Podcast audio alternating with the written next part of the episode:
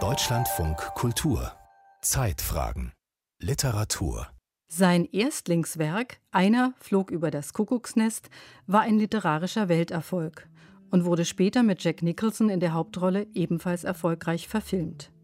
Wichtiger als dieser Erfolg war dem Autor Ken Kesey allerdings die legendäre Reise, die er 1964 mit Freunden in einem alten Schulbus quer durch die USA unternahm. Denn diese Reise wurde zu einer Initialzündung der amerikanischen Gegenkultur der 1960er Jahre. Kuckucksnest und Acid-Test. Ken Kesey und die Suche nach der amerikanischen Seele. Eine Sendung von Daniel Gutmann und Joachim Palutzki.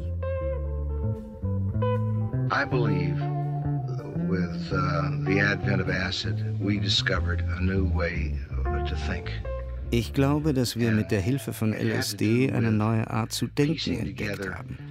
Und diese Erfahrung stand im Zusammenhang mit neuartigen Gedanken, die von Leuten wie Bob Dylan, John Lennon oder William Burroughs hervorgebracht wurden, die zwar latent in unserem Bewusstsein vorhanden waren, auf die wir aber nie gekommen wären, hätten wir nur die Vanity Fair gelesen.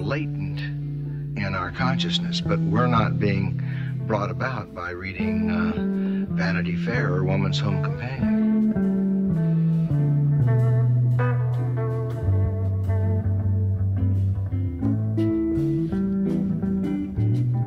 I think that something happened in the early 60s that LSD was related to Ich glaube, in den frühen 60er Jahren ist etwas passiert, womit die LSD-Erfahrung verbunden war. Eine neue kulturelle Bewegung in Musik, Film und auf der Bühne, wie sie vielleicht nur einmal in 100 Jahren zum Aufblühen kommt. LSD war nicht der Auslöser, aber ein Teil davon.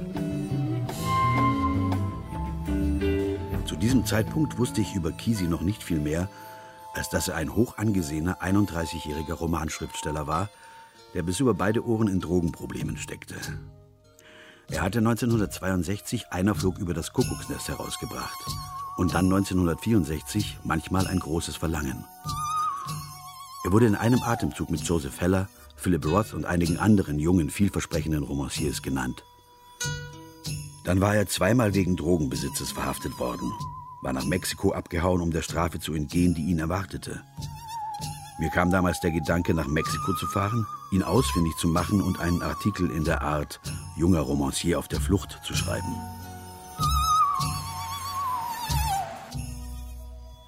Der New Yorker Journalist Tom Wolfe versucht im Sommer 1966 vergeblich Ken Keseys Aufenthaltsort in Mexiko herauszubekommen.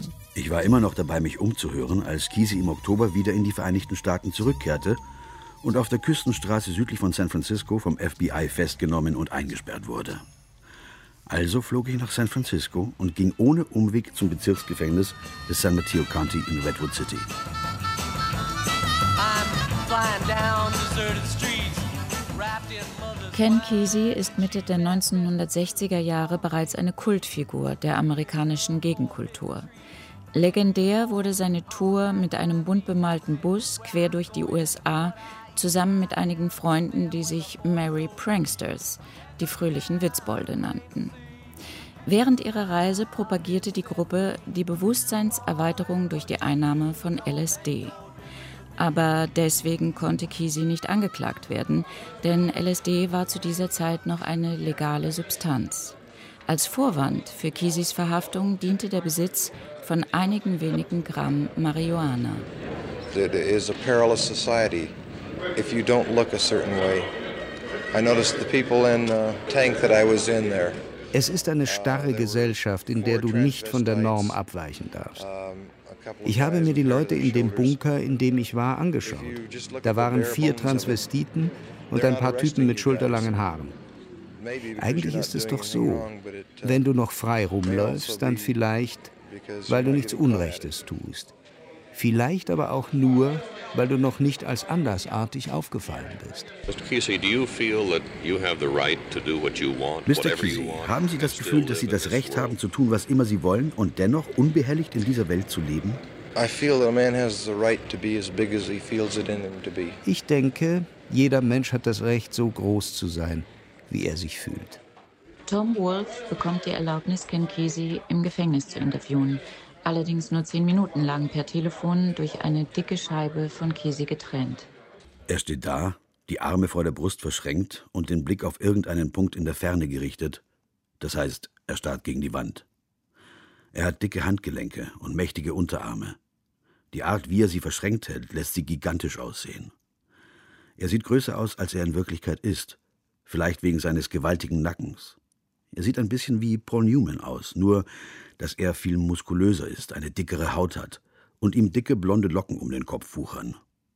Obendrauf ist er dagegen schon fast völlig kahl, aber irgendwie passt das gut zu seinem mächtigen Nacken und der allgemeinen Preisringererscheinung. Er war sehr sportlich. Er wollte ja Professional Wrestling äh, quasi professionell äh, betreiben, aber er hat sich immer fürs Schreiben interessiert. Die Literaturwissenschaftlerin Astrid Fellner befasst sich seit ihrer Studienzeit mit Leben und Werk des Autors. Diese war, glaube ich, immer ein kreativer Geist. Ich meine, er kommt ja eigentlich aus dem ländlichen Kontext, Sohn von Milchbauern, aber er hat sich ja als Kind und Jugendlicher war er der Zauberei zugetan. Ken Kesey wird am 17. September 1935 in La Junta, Colorado geboren und wächst in Springfield im Bundesstaat Oregon auf. Zusammen mit seinen Brüdern und seinem Vater reist er in den 1950er Jahren mit einer Zaubershow durchs Land. Als Ringkämpfer trainiert Kesey für die Olympiaauswahl. Parallel beginnt er 1959 ein Studium im Fach Kreatives Schreiben an der renommierten Stanford University in Palo Alto. Und man muss sich das so vorstellen, an der Stanford University, die ist in Palo Alto. Zu der Zeit war das ein ganz toller Ort. Da waren Schriftsteller, Wallace Stegner, Malcolm Cowley. Das sind äh, Größen, die ihm dann natürlich auch bei der Veröffentlichung seines ersten Romans geholfen haben. Und dann kam er natürlich in, in San Francisco mit den Beats in Kontakt.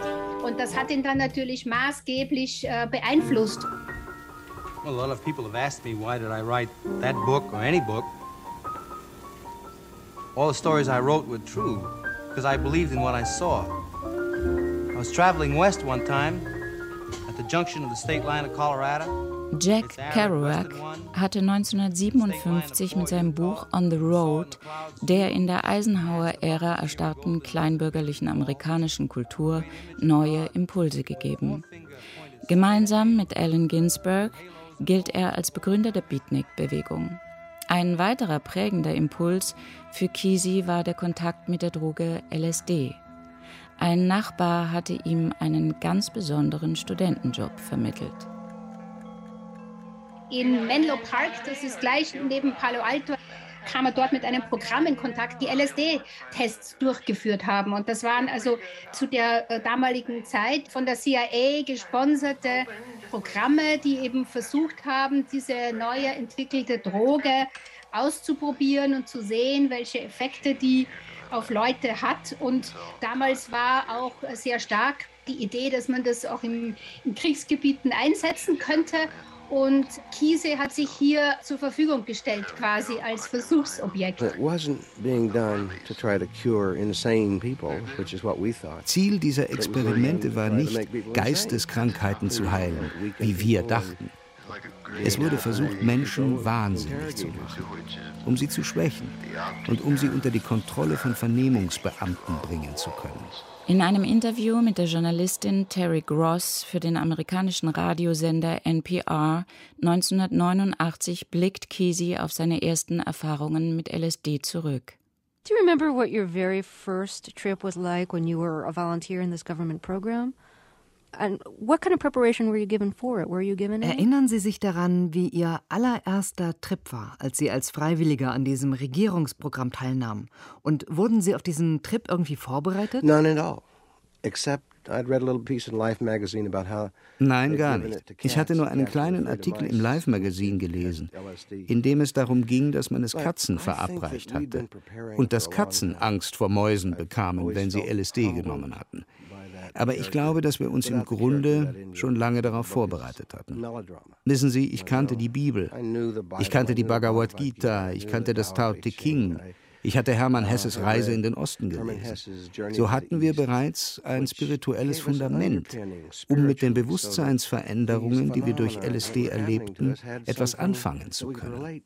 What was that very first trip like, though, under the experimental conditions? Groovy, man. it was groovy. Uh, we suddenly realized that uh, there's a lot more to this world than we previously thought.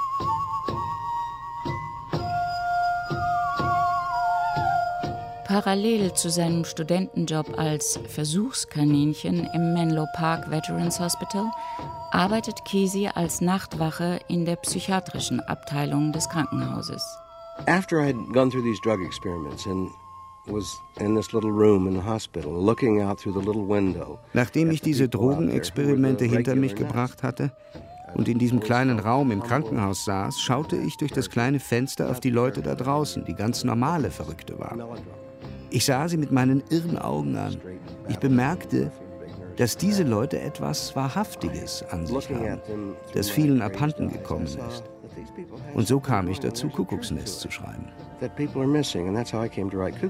Mit seinem ersten Roman Einer flog über das Kuckucksnest gelingt Kesey auf Anhieb ein Welterfolg und sein bis heute berühmtestes Werk.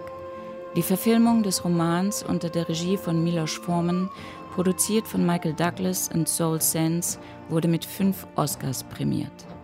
Jack Nicholson spielt die Figur des Häftlings McMurphy, der gegen die repressiven Strukturen in einer psychiatrischen Anstalt aktiv Widerstand leistet.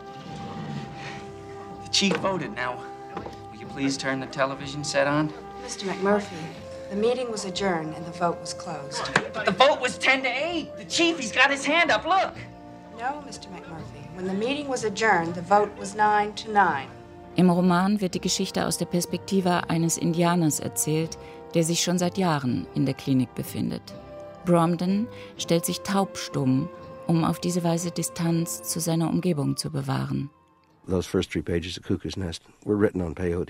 Die ersten drei Seiten von Kuckucksnest habe ich auf Mescalin geschrieben. Ich kannte gar keine Indianer und weiß nicht, wie ich auf den Indianer kam. Aber ich hatte immer Ehrfurcht vor dieser Figur. Ohne ihn wäre das Buch nur ein weiteres Melodrama. Der Kampf zwischen McMurphy und der großen Schwester. Aus der Perspektive des Indianers wird es außergewöhnlich. Keseys Roman ist eine Parabel auf den Kampf gegen totalitäre Strukturen in der Gesellschaft. In der Geschichte personifiziert durch die große Schwester Mrs. Ratchet, die auf der Station uneingeschränkte Macht über die Patienten ausübt. Die große Schwester ärgert sich gleich gewaltig, wenn irgendetwas ihren Laden daran hindert, so glatt und reibungslos zu laufen wie eine Präzisionsmaschine. Wenn auch nur eine Kleinigkeit nicht vorschriftsmäßig oder nicht in Ordnung ist oder irgendwie im Wege steht, wird sie zu einem kleinen weißen Bündel kalt lächelnder Wut. Dann geht sie umher, mit demselben Puppenlächeln in den Fältchen zwischen Kinn und Nase und mit demselben ruhigen Kreisen ihrer Augen. Doch tief in ihrem Innern ist sie hart wie Stahl. Einer Flug übers Kuckucksnest setzt sich ja damit auseinander, dass Individuen quasi eingesperrt in einer Klinik diesen Strukturen und Versuchen ausgesetzt sind. Ich glaube, es traf einen Nerv der Zeit, denn wir haben es in den 50er Jahren natürlich mit einer Zeit zu tun in den USA, wo ein enormer Druck auch entstand. Die Gesellschaft war sehr gespalten. Wir haben einen gesellschaftlichen Druck, wir haben eine technische äh, Revolution, wir haben gleichzeitig massiv gesellschaftliche Umbrüche. Und da war natürlich die Gesellschaft als Gefängnis eine gute Metapher.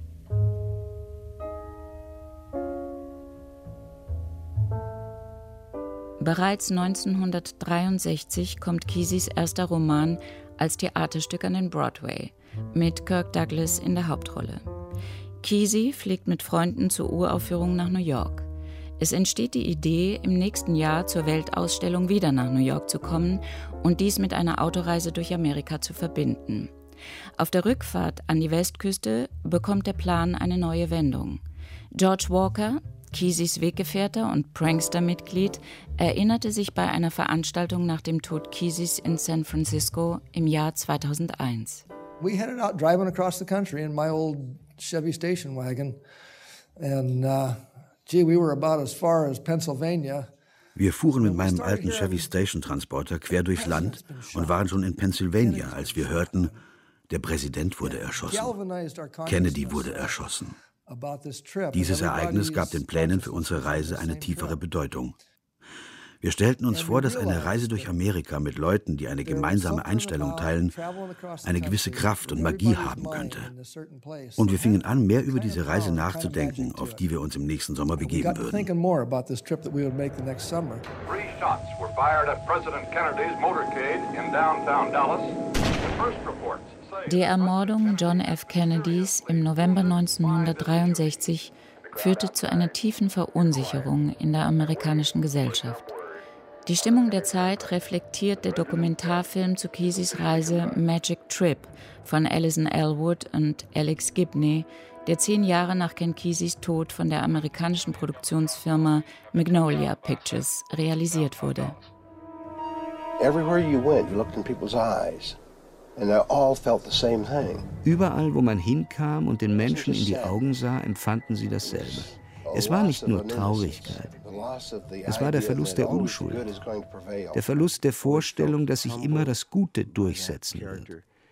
Ich begann zu ahnen, dass die Welt, wie ich sie mit meinen Worten erschuf, nicht viel mit dieser realen Welt zu tun hat. Also beschlossen wir, quer durchs Land zu reisen. Wir fuhren quer durch die Vereinigten Staaten zur Weltausstellung nach New York und wieder zurück.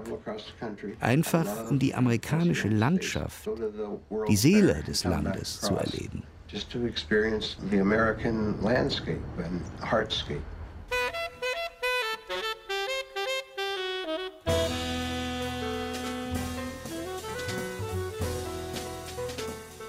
Mehr als ein Dutzend von Kisis Freunden wollen sich der Reise anschließen. Als Gefährt findet die Gruppe einen ausrangierten großen Schulbus, der von seinem Vorbesitzer schon zum Wohnmobil umgebaut worden war. In seinem Buch The Electric Kool-Aid Acid Test hat Tom Wolfe die Reise im Nachhinein rekonstruiert. Sie begannen damit, den Bus zu bemalen. Dann verlegten sie Lautsprecherkabel und montierten einen Aufbau auf das Dach des Busses. So konnten sie an der frischen Luft sitzen und Musik machen. Sie hatten ein komplettes Schlagzeug an Bord, E-Gitarre und Bass. Oder man ließ sich einfach fahren. Sandy bastelte eine Anlage zusammen, mit der sie von innerhalb des Busses nach außen senden konnten. Sowohl Tapes als auch das, was sie direkt in die Mikrofone sprachen. Es wurde über große Lautsprecher auf dem Dach nach draußen geblasen. Dann gab es auch Mikrofone außen am Bus, die während der Fahrt Geräusche aufschnappten und ins Innere des Busses übertrugen. Der Anstrich geriet inzwischen zu einer gelb-orange-blau-roten Orgie, bereichert durch einige hübsche und manische Mandalas, die Roy Seaburn auf den Bus malte. Es war tierisch, kreischend, schrill. Auf dem Frontschild, das die Endstation bezeichnete, stand als Manifest Further, weiter. Man hat ihn oft gefragt, was für ihn sein wichtigstes Werk war, und dann hat er immer gesagt, das war der Bus. Nicht einer flog über das Kuckucksnest, nicht manchmal ein großes Verlangen. Nein, sagte er, das sind nur Bücher. Mein größtes Werk war der Bus. Der Bus existiert ja auch immer noch. Es gibt unzählige Bilder. Da war ein Kühlschrank drinnen, der mit LSD gefüllt war. Eben Kool-Aid ist ja so ein Fruchtpunsch, den man dann aus LSD oder mit Hilfe von LSD zubereitet hat. Sie unternahmen eine Probefahrt ins nördliche Kalifornien. Und vom ersten Augenblick an stellte sich heraus, dass sich mit diesem ausgeflippten Ungetüm und diesen Ausgeflippten an Bord unter der Bürgerschaft herrlich für Bestürzung und verwirrenden Unmut sorgen ließ. Die Pranksters waren jetzt unter ihnen und das war amüsant. Schau nur, wie die Mütter uns anstarren. Sie würden den Leuten in diesem Land einen heiligen Schrecken einjagen. Aber an einigen Orten gab es auch Leute, die den Bus mit ihren von der Maloche müden Augen erblicken würden und sowas wie Entzücken zum Ausdruck bringen würden. Oder ganz einfach offene Verwunderung. Die unerschrockenen Reisenden waren der Ansicht, dass für solche Leute noch Hoffnung bestand, weil sie noch nicht total vergrämt, verbrettert und abgeschaltet waren. Neil Cassidy. Neil Cassidy. Forget Heinz said. The waiter in 56 beat the Six seeds he had seed law and marijuana. The only writing I ever did, the laudatory Hello, marijuana. Ooh, I was saying in the. You all right in there on the wall, Mr. Cassidy? I was having its insights, you see. I only got 20 years on you. Die Reise nach New York beginnt im Sommer 1964 und dauert mehrere Wochen. Am Steuer des Busses sitzt der damals schon legendäre Beatnik Neil Cassidy, der nie Schlaf nötig zu haben schien und die Busreisenden mit seinem poetischen Dauermonolog wachhielt. Das ist ja spannend, dass Personen dann auch Charaktere in Romanen wurden, die dann quasi als Romanfiguren wieder in die Wirklichkeit zurückkehrten. Also zum Beispiel Neil Cassidy, der natürlich eine reale Person war, der als Dean Moriarty aber eben in Kerouacs On the Road bekannt wurde.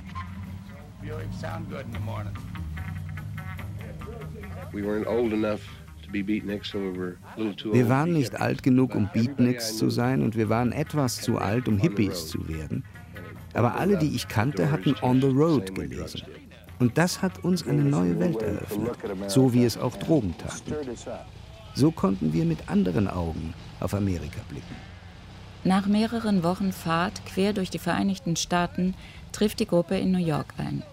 Es kommt zum Zusammentreffen mit Vertretern der Beatniks.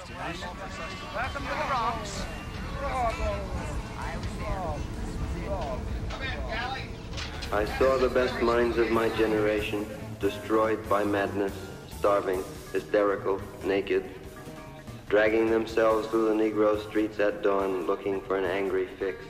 Ginsberg is like a sponge. He can sop up all our poisons. I bought the record Howl. He was kind of like a folk singer. Ginsberg ist so etwas wie unser Rückgrat. Wenn ich an die Schallplatte mit seinem Gedicht Howl zurückdenke, ist er für mich mehr Folksänger als Dichter. Ich kannte den Klang seiner Stimme schon, bevor ich etwas von ihm gelesen hatte.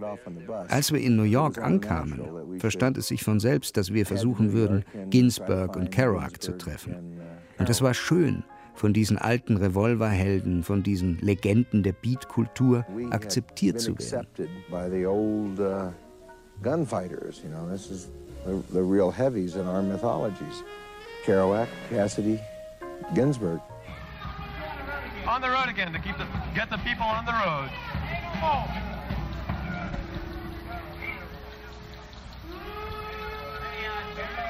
Zurück in Kalifornien initiieren die Pranksters auf Kisis Farm La Honda wilde LSD-Partys, die immer mehr Leute anziehen.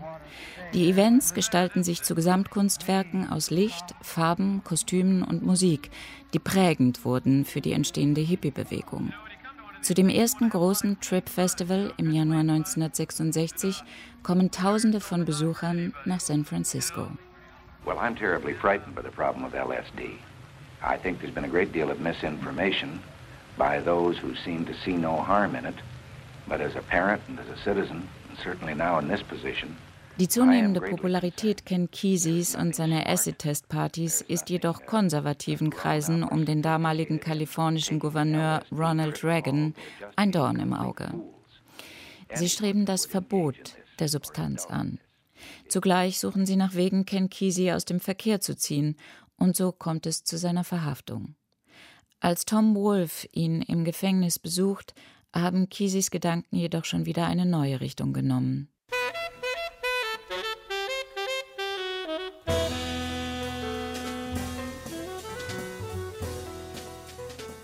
In einer Zeitung hatte gestanden, er hätte gesagt, es wäre an der Zeit, dass die psychedelische Bewegung LSD nicht mehr in den Mittelpunkt stelle, über das Acid hinauswachse. Ich befragte ihn zu diesem Statement. Meiner Ansicht nach, sagte er, ist es an der Zeit, die Reifeprüfung abzulegen. Das, was bisher passiert ist, abzuschließen, darüber hinauszugehen, zu etwas Neuem vorzudringen. Die psychedelische Welle begann vor sechs oder acht Monaten, als ich nach Mexiko ging. Sie ist in der Zwischenzeit enorm gewachsen, aber sie hat sich nicht weiterentwickelt. Sie tritt auf der Stelle. Es ist immer noch das Gleiche wie das, was ich gesehen habe, als ich wegging. Es ist nichts Kreatives passiert, sagte er. Und ich glaube, mein Beitrag bestand darin, den nächsten Schritt vorzubereiten. Ich sagte ihm, dass ich gehört hätte, er wolle nicht mehr schreiben. Warum? Ich bin lieber Blitzableiter als Seismograph, sagte er.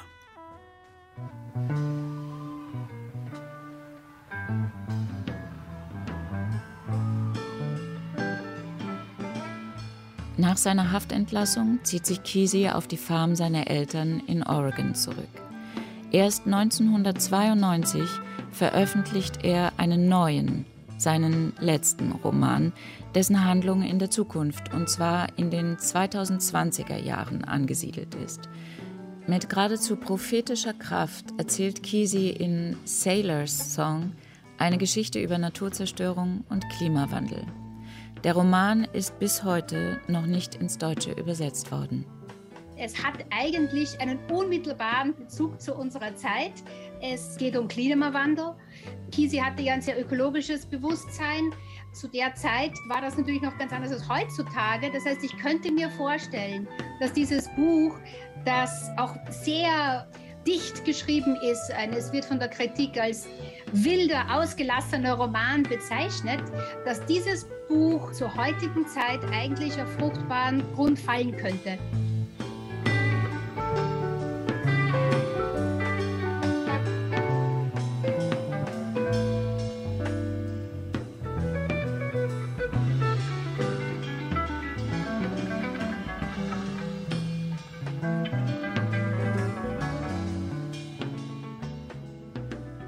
Kuckucksnest und Acid-Test. Ken Kesey und die Suche nach der amerikanischen Seele. Eine Sendung von Daniel Gutmann und Joachim Palutzki mit Zitaten aus dem Film Einer flog über das Kuckucksnest von 1975, aus der Dokumentation Magic Trip von Alison Elwood und Alex Gibney, produziert von Magnolia Pictures 2011 und mit Zitaten aus dem Interview mit Ken Kesey von Terry Gross für den Radiosender NPR aus dem Jahr 1989. Es sprachen Stefanie Eid, Martin Engler und Michael Rotschopf. Regie Stefanie Lasey, Ton Jan Fraune, Redaktion Dorothea Westphal.